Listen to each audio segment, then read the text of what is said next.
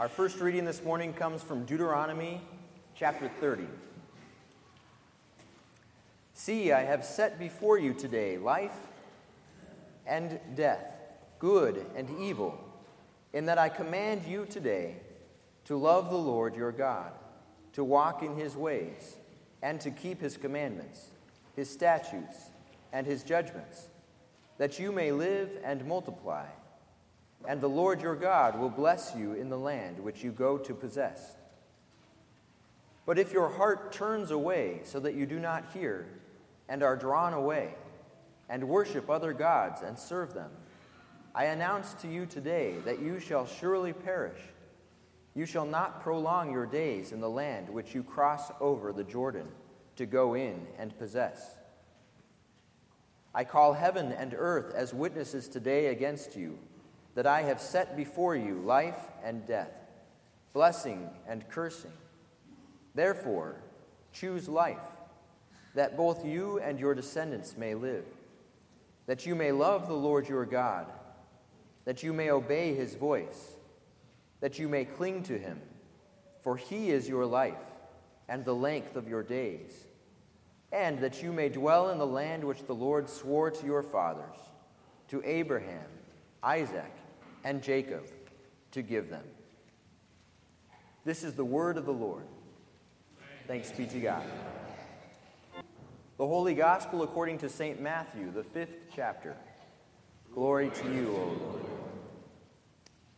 Jesus said, You have heard that it was said to those of old, You shall not murder, and whoever murders will be liable to judgment. But I say to you, that everyone who is angry with his brother will be liable to judgment. Whoever insults his brother will be liable to the council. And whoever says, You fool, will be liable to the hell of fire. So if you are offering your gift at the altar, and there remember that your brother has something against you, leave your gift there before the altar and go. First, be reconciled to your brother and then come and offer your gift. Come to terms quickly with your accuser while you are going with him to court, lest your accuser hand you over to the judge, and the judge to the guard, and you be put in prison. Truly, I say to you, you will never get out until you have paid the last penny. You have heard that it was said, You shall not commit adultery. But I say to you that everyone who looks at a woman with lustful intent has already committed adultery with her in his heart. If your right eye causes you to sin, tear it out and throw it away. For it is better that you lose one of your members than that your whole body be thrown into hell. And if your right hand causes you to sin, cut it off and throw it away. For it is better that you lose one of your members than that your whole body go into hell. It was also said, Whoever divorces his wife, let him give her a certificate of divorce. But I say to you that everyone who divorces his wife, except on the ground of sexual immorality, makes her commit adultery. And whoever marries a divorced woman commits adultery. Again, you have heard that it was said to those of old, You shall not swear falsely, but shall perform to the Lord what you have sworn. But I say to you, do not take an oath at all, either by heaven, for it is the throne of God, or by the earth, for it is his footstool, or by Jerusalem, for it is the city of the great king. And do not take an oath by your head for you cannot make one hair white or black. Let what you say, what you say be simply yes or no. Anything more than this comes from evil. This is the gospel of the Lord. Praise to you, O Christ. In the name of our Lord Jesus, Amen. Today I want to focus on Deuteronomy chapter 30, this fourth part of this fourth great sermon that Moses preached to the people of Israel when they were on the west side of the Jordan River and about to enter into the promised land. More about that in a moment. but especially the words of Moses where he says, I call heaven and earth as a witness today against you that I have set before you life and death, blessing and cursing. Therefore, choose life, that both you and your descendants may live, that you may love the Lord your God, that you may obey his voice, that you may cling to him. For he is your life and the length of your days, and that you may dwell in the land which the Lord swore to your fathers, to Abraham, Isaac, and Jacob, to give to them. I don't think anyone would have uh, trouble with the uh, uh, imperative choose life. I think we all want to choose life. But when we think about that, most of the world would, uh, if you were to ask further, well, what does it mean to choose life? Would probably say things like, well, you know, you got to live healthy. You have to eat well. You have to exercise. Uh, you need to have uh, good mental health. Maybe you need to use some of what people call mindfulness, or maybe you need some uh, proper drugs and medications and things like that. We might go a little bit further and wider out that somehow we need the help of the government, we need a good economy, we need all things to be in balance and so on, and this is how we will achieve life. But how many people would stop and think about another way to approach that imperative to choose life? As we just sang, from praise to the Lord the Almighty. Praise to the Lord who has fearfully and wondrously made you. Stopping for a moment to ask, well, if I want life, maybe I ought to look to the guy that gave it to me in the first place. Health has bestowed, and when heedlessly falling has stayed you. What need or grief ever has failed of relief, wings of his mercy shade you. This is what Moses is asking us to do. If you want to live, then choose life by, and he carefully says this, clinging to God. The Bible always presents our relationship to God as a relationship that He has created, that He has established. Just as He created our life, our physical life, so also He creates our faith. This year in our school, our theme is the chosen. We are never in the Bible described as the choosers of God, but rather the chosen of God. Peter said in his first letter, You are a chosen generation, a royal priesthood, a holy nation, a people of his own possession, that you may proclaim the praises of him who called you out of darkness into light. He's the one who calls us and has brought us into his kingdom and given to us this gift of faith. And yet, the Bible does have many, many verses that talk about actually choosing God. After they crossed into the uh, uh, promised land, Joshua who, Joshua, who would take over for Moses, would literally tell the people, uh, Choose today whom you will serve. And we find this in many other passages as well. Moses says in chapter 4, verse 29, But from there you will the Lord your God, and you will find him, if you search after him with all your heart and with all your soul. But whenever the Bible uses this language about choosing or searching for God, that language is always applied to believers, to those who have already been called. That language is especially applied to believers who are now going to be surrounded by those things that would try to separate them from God, those things that would try to bury God and cover Him up and draw us away from God. It's in that situation that we who are called and chosen need to keep seeking the Lord.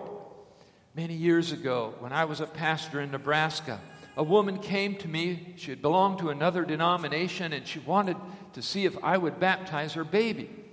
She told me that her church wouldn't baptize the baby because they believed that you shouldn't be baptized until you can already make a profession of faith. And really, really, in their view, they did take the idea that we do choose God, that we do make a decision for Christ, and so on. So I asked her, Why are you coming to me? Why do you want to be baptized? Well, I, am in that church because of my family, but deep down, I never have believed that. And then she said something that was so beautiful and profound, uh, could have come out of the mouth of a great uh, a Christian Lutheran theologian if there ever was one. She said this She said, If there is any choosing or any deciding to be done in the Christian life, it is a choice and it is a decision to continue what God has already done in your life. But God is the one who begins things. And that's why I want my baby to be baptized. Very beautifully said, very well said. That is the way we start in the Christian faith. And if we want to continue in the Christian faith, then it's important to know how that faith starts. That's how it's going to also continue. And this is where we come now to the language that Moses uses of clinging to God, seeking God, choosing life in that way. So, what is it that is trying to separate us from God? Now, again, the people of Israel, this is an amazing moment in the history of this world. God has been forming this nation. It begins with Abraham, Isaac, and Jacob, and the 12 tribes of Jacob. They go down to Egypt. They become a nation down there. They are led by Moses out of Egypt into the wilderness. There they spend 40 years. 40 years in the wilderness, and their tents are beautifully arranged around a tent that's in the middle, and this is what you might call God's tent, called the tabernacle in the Bible. This is where God met with Moses and Aaron, and this is where the Ten Commandments were, and this is where God's glory would be shown to Israel. For 40 years, every morning when they opened their tent doors, they saw the glory of God. Every evening when they closed their tents and went to sleep, the last thing they saw was the glory of God. They had no enemies out there in the wilderness except for nature, and God was always providing manna and quail for them along that journey. But they didn't have any enemies. There were no temptations. There were no other nations uh, that were bothering them out there. But now things were going to change. They were entering into this land that God had promised. And there were already nations living there, nations who worshiped other gods. And God knew that this would become a great temptation to Israel, and that this nation that He had created, that He had begun, that He had formed, now many efforts would be underway to separate them from God. And so it is also for us in our Christian life. God begins that life in us, but immediately as we come to faith in God, in Jesus, there are three major things that are going to work at trying to separate us from God. The number one thing, of course, is the devil himself. He tore himself away from God. The Bible tells us in 1 Timothy 3 6 that it was because of pride. It was simply his desire to be God rather than to let God be God and to worship and honor him. Now, I know our world thinks that the devil is silly, we recently had uh, Grammy Awards. You may have heard about this guy dancing around in a devil costume. And people are moving now in our country away from thinking the devil is silly uh, to actually thinking this is, this is something to be embraced. But I want to warn the world and everyone who would listen to my voice to know how serious this is. There is one that Jesus calls the evil one devil, diabolos, deceiver, Satan, Satan, the accuser. And John in the, in the Apocalypse calls him the Apollyon, the destroyer. He does everything the opposite that God does. And if you don't think he is real, then think about it this way take a step back from the world we live in. We know, even as we can see this globe from outer space, that the planet we live on is unique. It is beautiful blue, green, white clouds, a planet that is thriving with life. When every other planet around us, as far as we can see, is dead And yet, why is this the one that is thriving with life? Because of God. He created this world, and He created us, and He created this life. And yet, when you come down into this planet and you see what's going on, you now realize there's something dreadfully wrong here. In a planet that is so well created for life, why is there so much death and dying and suffering? Why has it been from the beginning of time that people have been clubbing and stabbing and spearing and beating and burning to death trillions and trillions of people? The first family suffered this with uh, their two sons, Cain and Abel. Cain rose up and slew his brother Abel, not because, like an animal, he was hungry and needed something to eat, but because of the devil.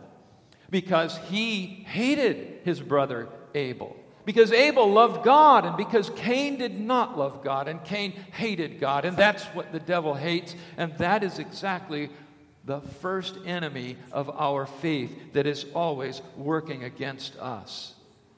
The other one, the second one, that is the enemy of faith, would be all those who are the disciples of the devil.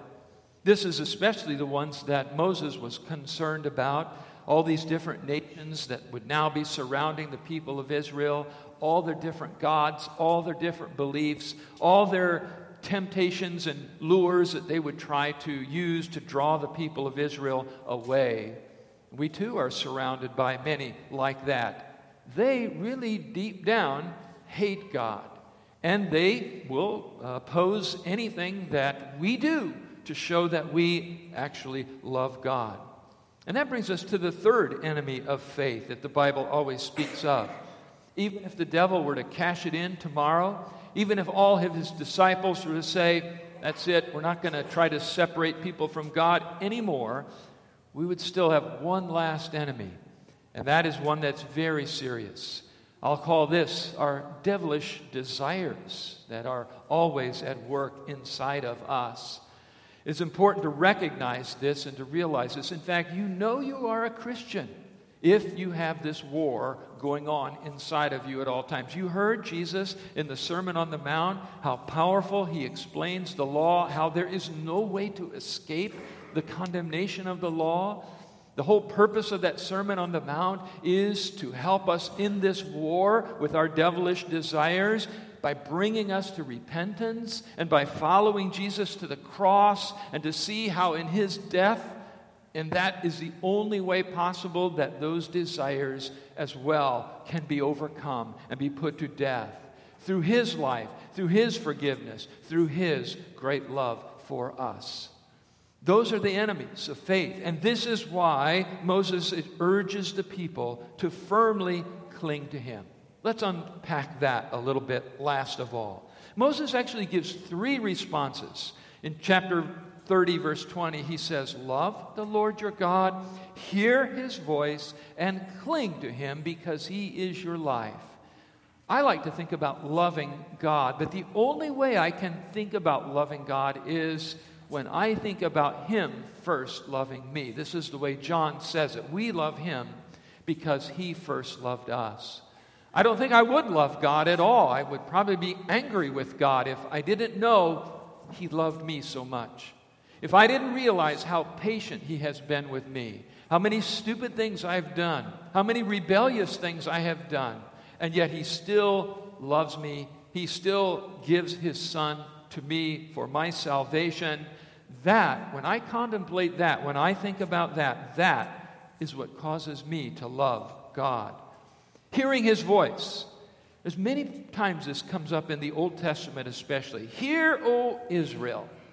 And Jesus says the same thing. He who has ears to hear, let him hear. Again in John 20, my sheep hear my voice, and I know them, and they follow me. Paul, Romans chapter 10, faith comes by hearing, and hearing by the word of God.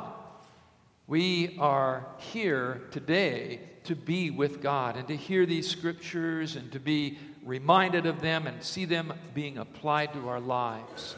And that finally brings us to this great thing that Moses is saying cling to God.